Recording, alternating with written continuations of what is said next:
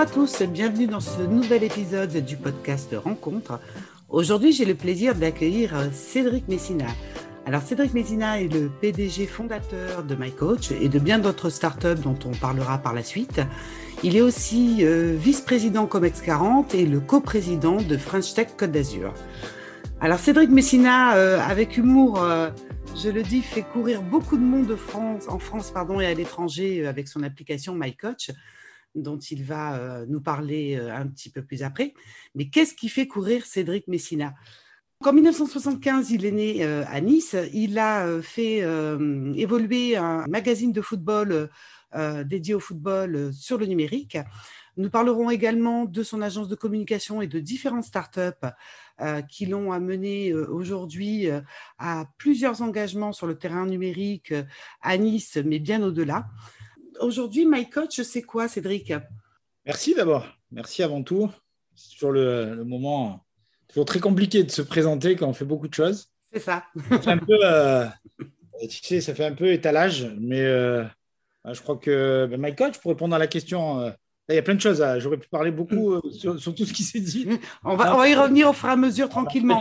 My Coach, c'est une start-up qui a été créée il y a 9 ans maintenant. Mhm. Plusieurs évolutions et si je la résume aujourd'hui, notre raison d'être, c'est de digitaliser la pratique sportive à, travers des solutions numériques. Donc, quand mhm. j'explique ça, alors tout à l'heure, tu as dit, euh, on fait tout sauf forcer les gens à courir, puisque je pense que sur le running et sur le vélo, il y a déjà des acteurs américains. On se dit que demain, à horizon 2024, on se veut être la start-up euh, ou quand euh, on ira jouer au foot, puis je prendrai ma coach football, quand j'irai jouer au rugby, quand j'irai jouer au hand, quand j'ai rejoué à l'escrime et comme on fait avec 12 fédés, euh, du plus petit au plus grand, de l'amateur au professionnel, j'ai un outil qui me ressemble et qui s'appelle MyCoach, ou euh, en marque propre ou en association avec, euh, avec une marque, une institution référente. Ça peut être une fédé ou ça peut être un club comme le PSG, puisqu'on a PSG Academy. Mhm. Et on, on propose des solutions. D'accord. Donc ça s'adresse aussi bien aux particuliers qui veulent faire ah, du sport. On, a, élargi vraiment le spectre en fait. Euh, au départ, au démarrage, c'était du professionnel. Au départ, c'était euh, pour des fédérations. Au départ, c'était pour les entraîneurs de foot où en 4-5 clics, hmm. vous convoquiez vos joueurs, vous faisiez votre séance. Et là, c'est devenu multi-solution. Et en fait, on a une quinzaine d'applications sur les stores hmm. euh, qui s'adaptent en fait à la cible, que ce soit un professionnel, un amateur ou omnisport. Pour tout simplifier, euh, sur le marché pro, par exemple, c'est euh, un club pro sur trois qui a coach. Mhm. Et euh, sur nos solutions pour les amateurs, c'est 12 fédés sur 36 olympiques. Donc, on n'est pas loin de se dire qu'on peut, on peut prendre le leadership. On l'est, mais on ne l'est jamais tant qu'officiellement, on n'a pas tous les Français qui, sont, qui, sont, qui, ont pris notre app.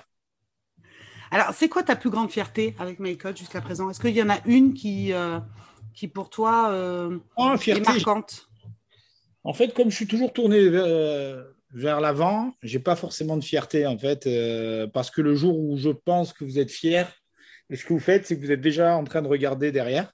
Mhm. Et comme j'estime qu'il me reste encore beaucoup de choses à faire et une vraie marge de progression, ma plus grosse fierté, c'est à chaque fois qu'on se pose, c'est de se dire qu'on est meilleur que la veille et qu'on y a une vraie progression. Mhm. Et d'ailleurs, vous vous rendez compte de tout ce qu'on a mal fait avant, précédemment. Mmh. sur MyCoach, c'est d'avoir, euh, contrairement à ce qu'on peut penser, le numérique et le digital, c'est très normé en fait. Mmh. C'est très. Euh, vous avez des étapes, des, échéances, tant en termes de levée que de pénétration de marché. Pour l'instant, on les réussit. Mmh.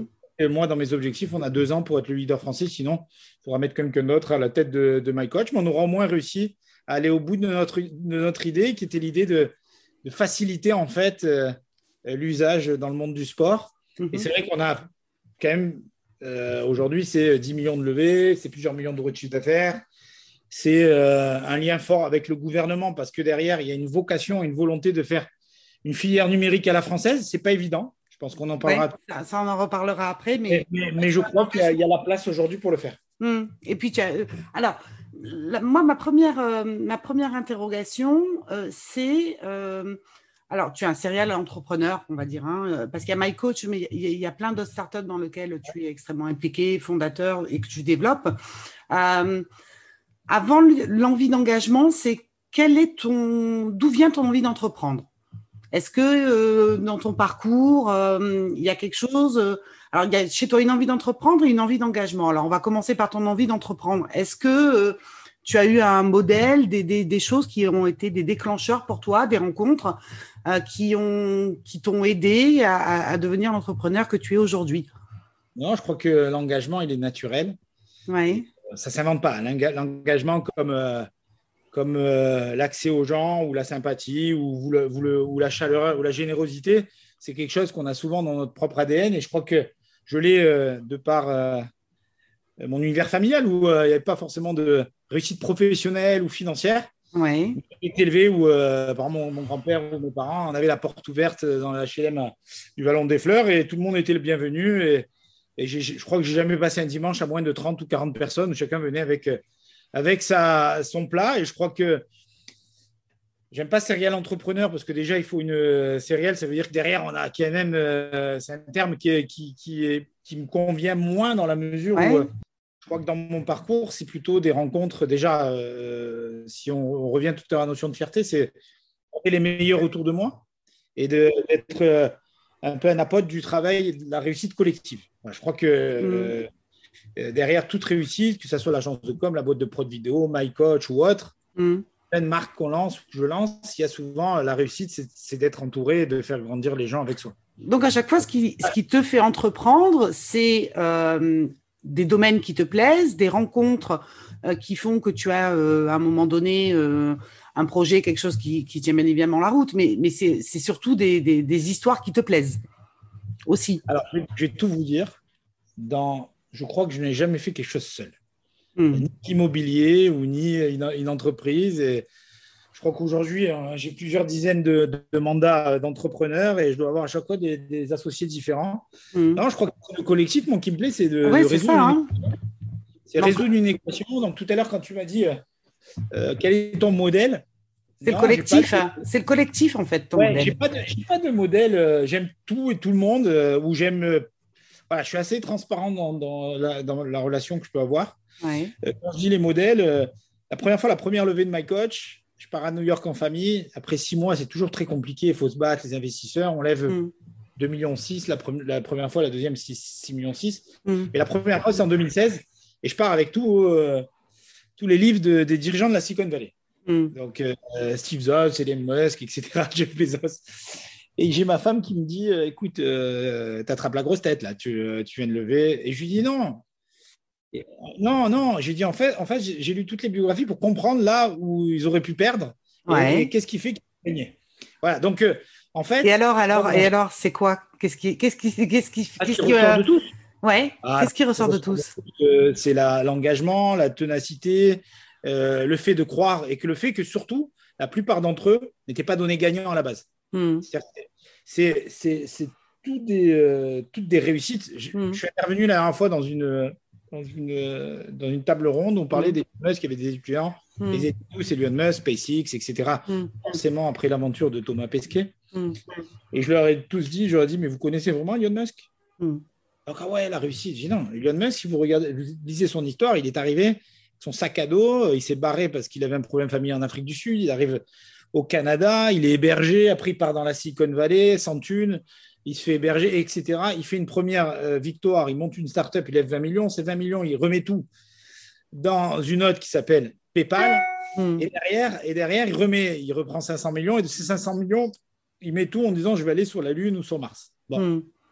Euh, il faut savoir que en 2010, il fait quatre tirs ratés, il met toute sa fortune. Au cinquième tir qui rate de, sa fusée, c'est la risée de tout l'écosystème américain. Mhm. C'est-à-dire que vous avez tous les, ingénieurs de la NASA en disant c'est qui ce comique du, marketing qui a aucune vision pour qui il se prend, etc. etc. Et c'est mhm. tous des gens qui ont disrupté quelque chose, mais qui ont été à un moment donné euh, au bord du gouffre, au bord du précipice, et qui ont toujours cru en fait en leur modèle, ce qui mhm. fait gagner. Et voilà. Et, et je trouve qu'on ne met pas assez ça en avant Hmm. Ces valeurs-là, parce qu'elles ne sont pas évidentes. On met souvent la réussite. Oui, mais avant la réussite, il y a un chemin à faire. Voilà, il y a l'engagement et il y a beaucoup d'investissements hmm. personnels. Alors, ouais.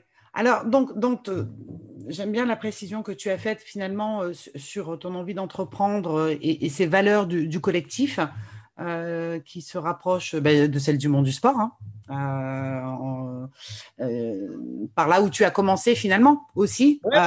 passion, mais en fait, tout me passionne. Au départ, j'ai moins de passion, puisque quand je grandis, je suis, je suis derrière le stade duré, donc j'aime beaucoup le foot, etc. Donc forcément, je pars et on monte Actu Foot qui est dans le foot. Mais aujourd'hui, j'aime toutes les passions.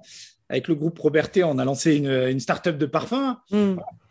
On se diversifie parce que je crois que l'essence d'une vie professionnelle, notamment, je crois que c'est créer des choses, c'est pouvoir investir, c'est pouvoir s'éclater autour d'un projet. Hmm. C'est vrai, de chaque euh, rencontre, bah, souvent, maintenant, moi, c'est plutôt l'inverse, j'essaie de canaliser en fait. oui, c'est ça. Dans tous les dossiers. Euh, c'est ça, eh oui, parce que tu dois être euh, quand même, du coup, un petit peu sollicité pour tes engagements, pour que tu t'engages aussi sur des, sur, des projets. De ne pas mettre du déceptif, c'est-à-dire hmm. qu'à un moment donné, il faut, il faut être conscient que être engagé familialement, dans l'associatif, se déplacer, où je suis trois jours par semaine à Paris, tenir la dragée haute, essayer d'être leader français, ça s'accompagne aussi de, de sacrifices. C'est ça. une énergie positive. Donc là, je commence à essayer d'apprendre, je dis bien essayer, de hmm. garder l'énergie de le mettre au, au, bon moment. À bon escient, au bon moment.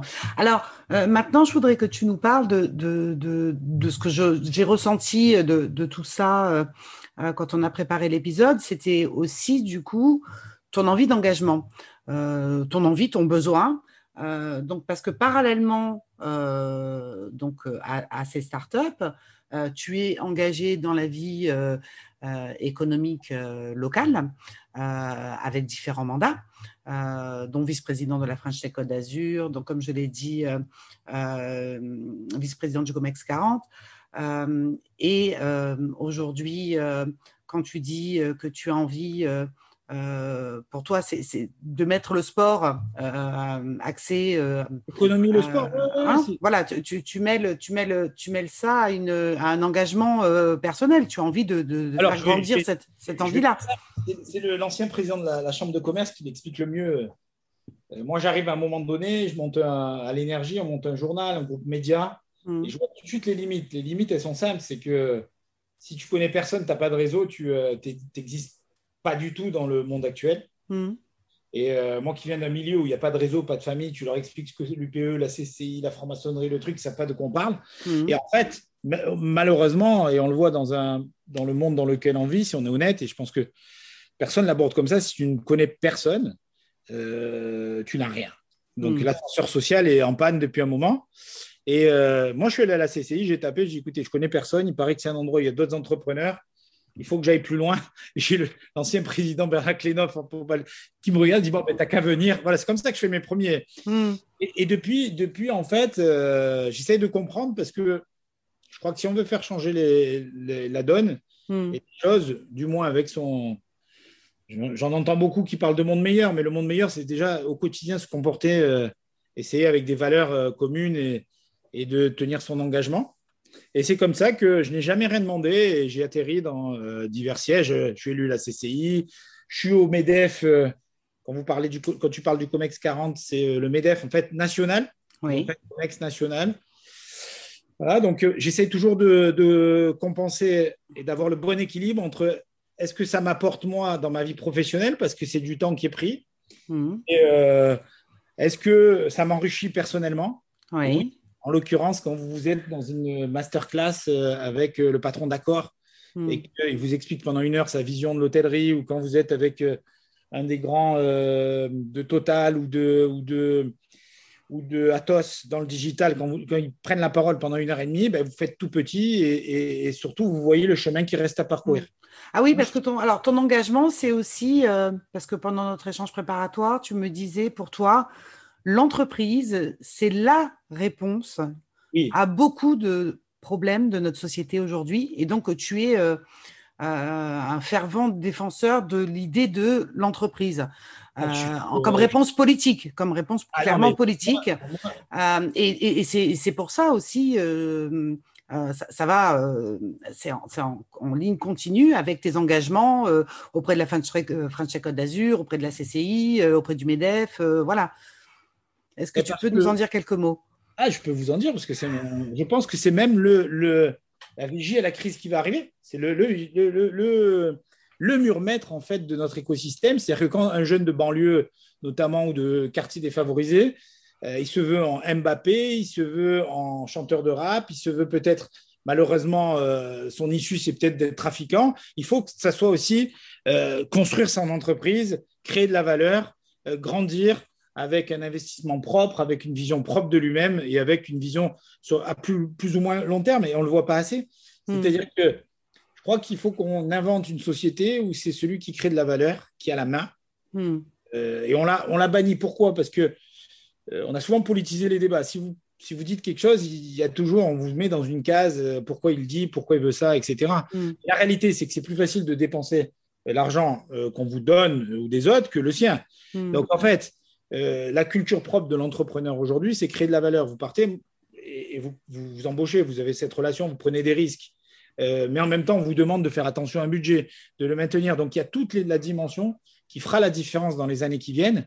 Et je crois que derrière une crise où le gouvernement a, utilisé des leviers de financement, PGE, etc., de soutien à l'économie, mmh. par contre, euh, derrière, c'est inéluctable.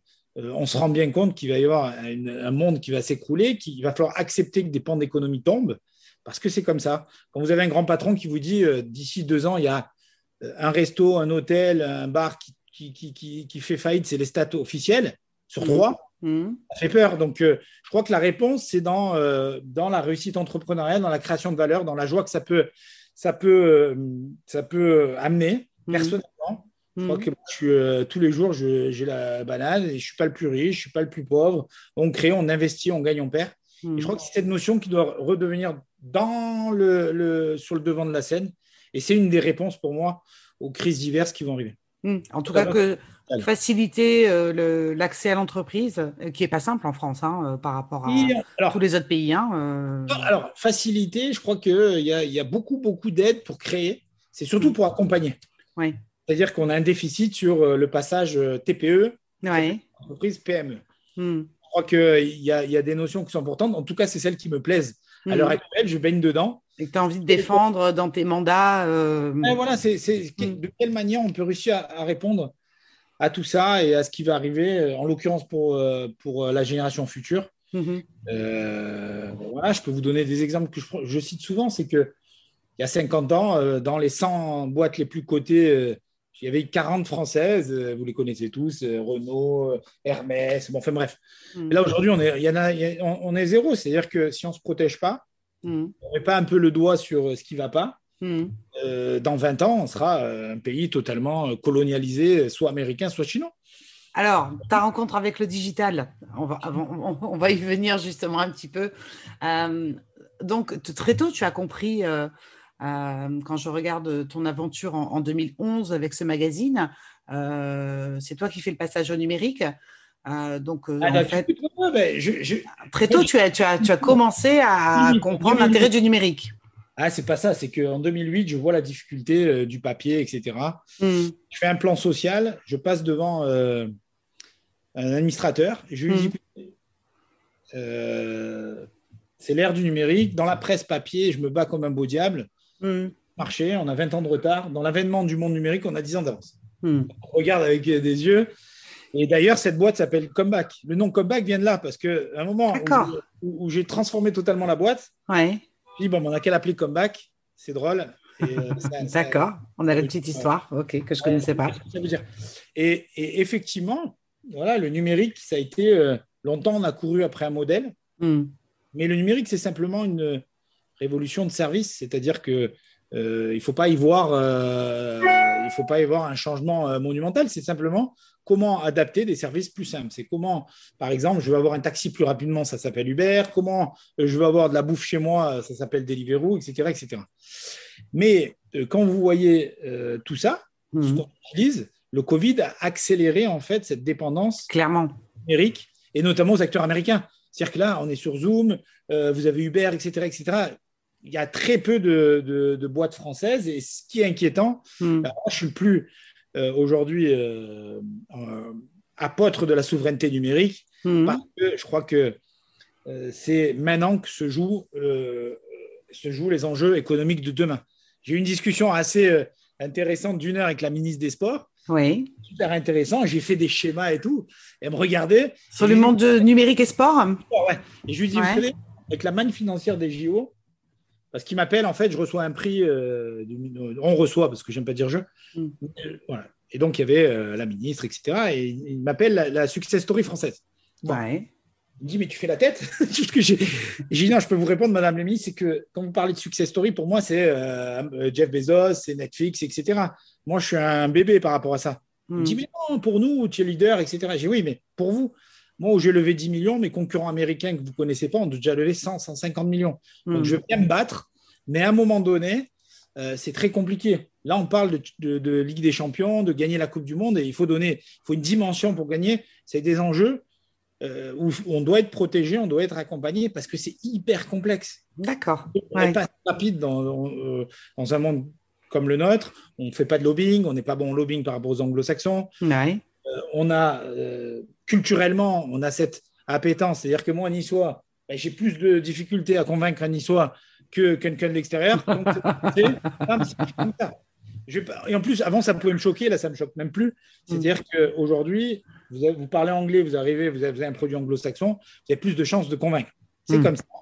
Mais à force de le dire, on, est, on essaye de changer une donne qui est malheureusement euh, une courbe qui n'est pas, pas bonne du tout. Maintenant, mm. c'est à nous, euh, vous savez, ben de, la meilleure arme, c'est l'expression, c'est d'expliquer calmement les choses sans s'énerver. Mm. Et peut-être qu'on a une chance d'y arriver parce qu'on sent, par contre, qu'il y a euh, une compréhension à travers, à travers tout ça, à travers ce qu'on a vécu tous ensemble, confinés, mm. et qu'on commence à comprendre l'importance de faire germer des modèles économiques pérennes. Donc ça, ça se décide politiquement à un moment donné. Ouais, ouais, ouais, oui, oui, oui. Je pense que c'est un élan national. Politiquement, euh, je ne je, je, je, vais pas me. J'ai parlé avec des députés. Il y, a, une impuissance en fait qui se dégage du politique qui est, qui est malheureusement euh, criante. C'est-à-dire que mm. les Chinois, quand ils ont eu l'invasion américaine, ils ont répondu différemment. Ils ont coupé les réseaux, etc. Bon, nous, mm. ça, on ne sait pas faire. On va, on va, appeler l'Union européenne, etc. On l'a vu sur, sur le, le, vaccin. Maintenant, je, pense qu'on n'est pas là pour avoir un discours euh, politique, on est là pour faire avancer. Oui, oui, bien sûr. mais, qu'est-ce qu'on peut leur mettre? Voilà, ton rôle, c'est. Euh, Ton rôle ne doit pas dépasser ce pour lequel euh, je suis aujourd'hui. De faire passer des idées, en tout cas dans ce sens, au maximum de monde. Pour de ne pas dériver, aujourd'hui, je suis entrepreneur, on essaie de créer de la valeur et et j'essaye de rester dans la ligne directrice de, de, de, My Coach et de ce que mm. My Coach apporte ou ce que veut apporter My Coach.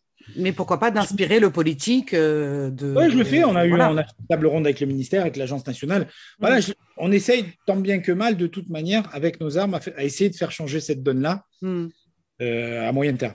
D'accord. Eh bien, écoute, je te remercie, Cédric. Alors, on va finir par euh, quelques petites questions sur l'épisode le, Nitsa. Alors, Cédric, quel est ton... La partie politique, c'est pas... on, va, on va passer sur le... Non, mais c'est bien aussi. Hein. Moi, je trouve que c'est important de pouvoir, euh, de pouvoir euh, discuter des choses comme ça et, et, de donner à ceux qui nous écoutent aussi cette impression de, de qu'il y a des entrepreneurs euh, qui, euh, qui font euh, pas mal de choses au niveau du numérique et où à un moment donné, ben, ils ont un rôle aussi de, de, passeur. C'est pour ça que je suis président de la French Tech, je me suis engagé pour faire vivre mmh. et d'essayer de, faire la promotion. Et, oui, d'être passeur auprès des, des, des, hommes politiques aussi. De, ah, Hein, je pense euh, que, c'est bien d'être un pont. Je pense que c'est euh, entre la réalité de, terrain de l'entrepreneur euh, en matière numérique et, nice. alors, politique. parler de Nice. Oui, Nice. Moi, je suis profondément niçois. Je suis né ici. c'est mon engagement. J'ai un bureau à Paris, mais pour autant, on tient à ce que le siège reste à Nice. Ouais, non. Donc tu es né, euh, donc tu es né à Nice. Euh, il y a toujours. Euh, nice, moi je suis né. Voilà. Hein Alors ça c'est ça c'est quelque chose qui se retrouve souvent dans, les quelques postes un peu plus personnels que tu fais. mais c'est vrai qu'il y a cet attachement à Nice Nord. Hein ouais, les gens de Nice Nord. Ah oui, parce que c'est un quartier populaire mais cosmopolite. Et c'est là où il y a le Stade Duré, enfin où il y avait le Stade Duré. Ah, Au-delà du Stade Duré, c'est un quartier qui est qui est un peu le, poumon de, de Nice. C'est pas du tout bourgeois, mais en même temps, euh, c'est agréable à vivre. Maintenant, j'habite au port, donc c'est pas, c'est pas. tu pas, très, trop éloigné non plus. Non, non. Alors, quel est ton plat niçois préféré, Cédric? Mon plat niçois, je vais dire la salade niçoise. J'adore ça en fait. Je l'ai redécouvert et en fait, je trouve que plus ça va, plus j'adore ça. C'est fou. mais ça fait, tu sais que ça fait alors autant ça fait longtemps que j'ai pas mangé une vraie salade niçoise. Ah non, c'est, j'en ai, j'ai eu cette chance d'en manger deux ou trois d'affilée et en fait, je suis même capable de manger que ça au restaurant. D'accord. Alors, euh, seconde question du, du, questionnaire spécial Nice, pour faire découvrir Nice à quelqu'un qui ne serait jamais venu, où l'emmènerais-tu? Ah ben Nous, on a notre. Euh, moi, j'utilise Nice comme un, comme un, un lieu d'accueil, en fait. Donc, on a nos bureaux dans le Allianz Riviera et en fait, on prend. J'ai ce petit euh, parcours. Euh, Alors, raconte nos clients parisiens qu'il ne faut pas leur dire.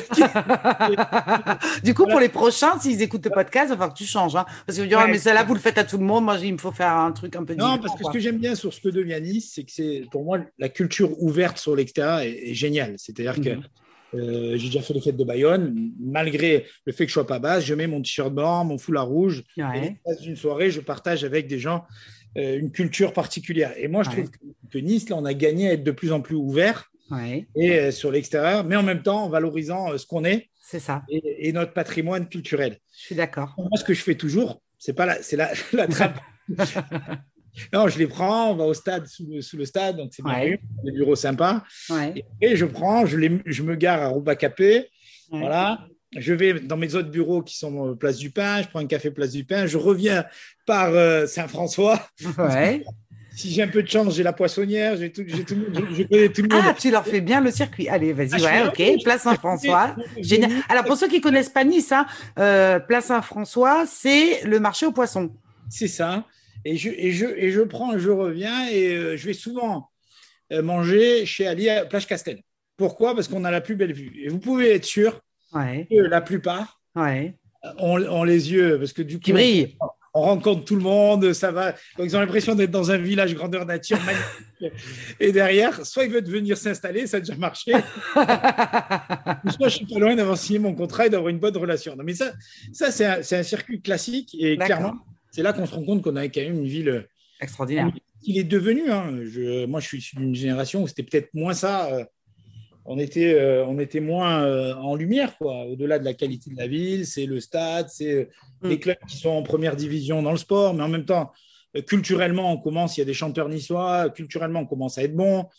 Il y a Avener, etc. Il y a et puis, et puis des sportifs qui gagnent. Il y a Quartararo, Loris. Non, on, on est je pense, euh, un des endroits qui, est en train de se réveiller et, qui, euh, sans aller jusqu'au classement du point ou autre, qui sont souvent. Euh, mais je crois que dans l'ADN, on peut devenir l'un des endroits où il faut être. Oui, où il fait bon vivre et où il y a. c'est une ville hyper dynamique, où il se passe plein de choses. Un, élan économique digne de mhm. ce nom. Et, et si on y arrive, on peut, on peut être the place to be française, clairement, ou européenne.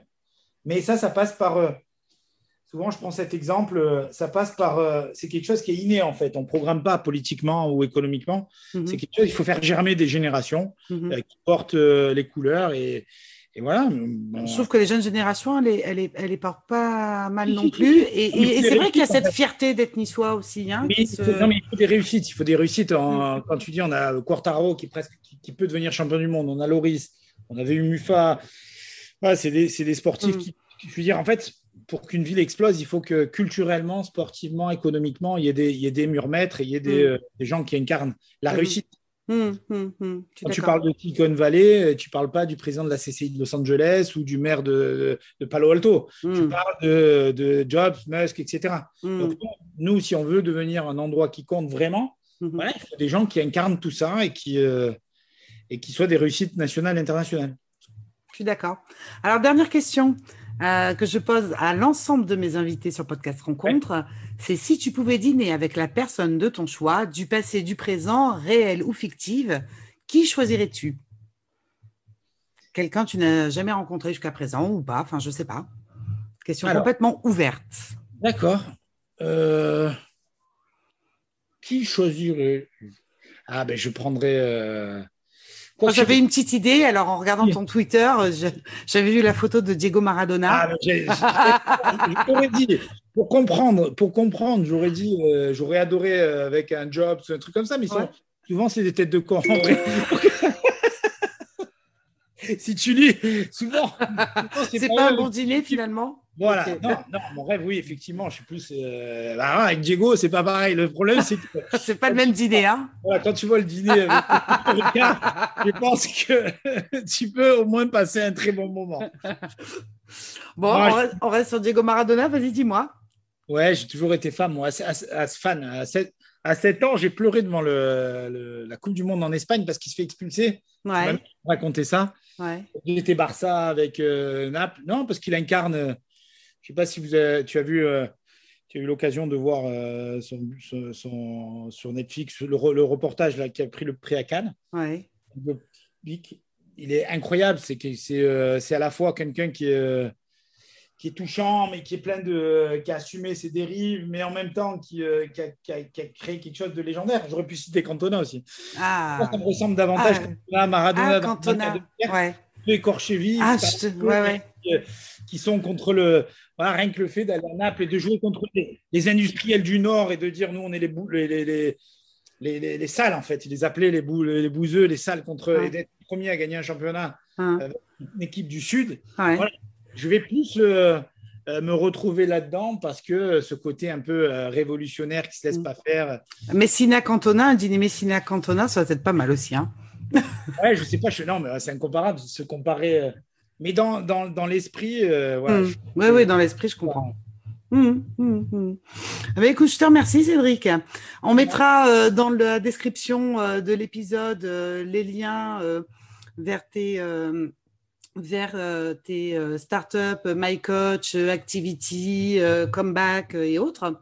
Et puis, on mettra peut-être un petit lien vers un match, euh, un lien YouTube sur un Maradona euh, ou sur, par exemple, le, le, documentaire de Netflix, pourquoi pas Ça pourrait être sympa.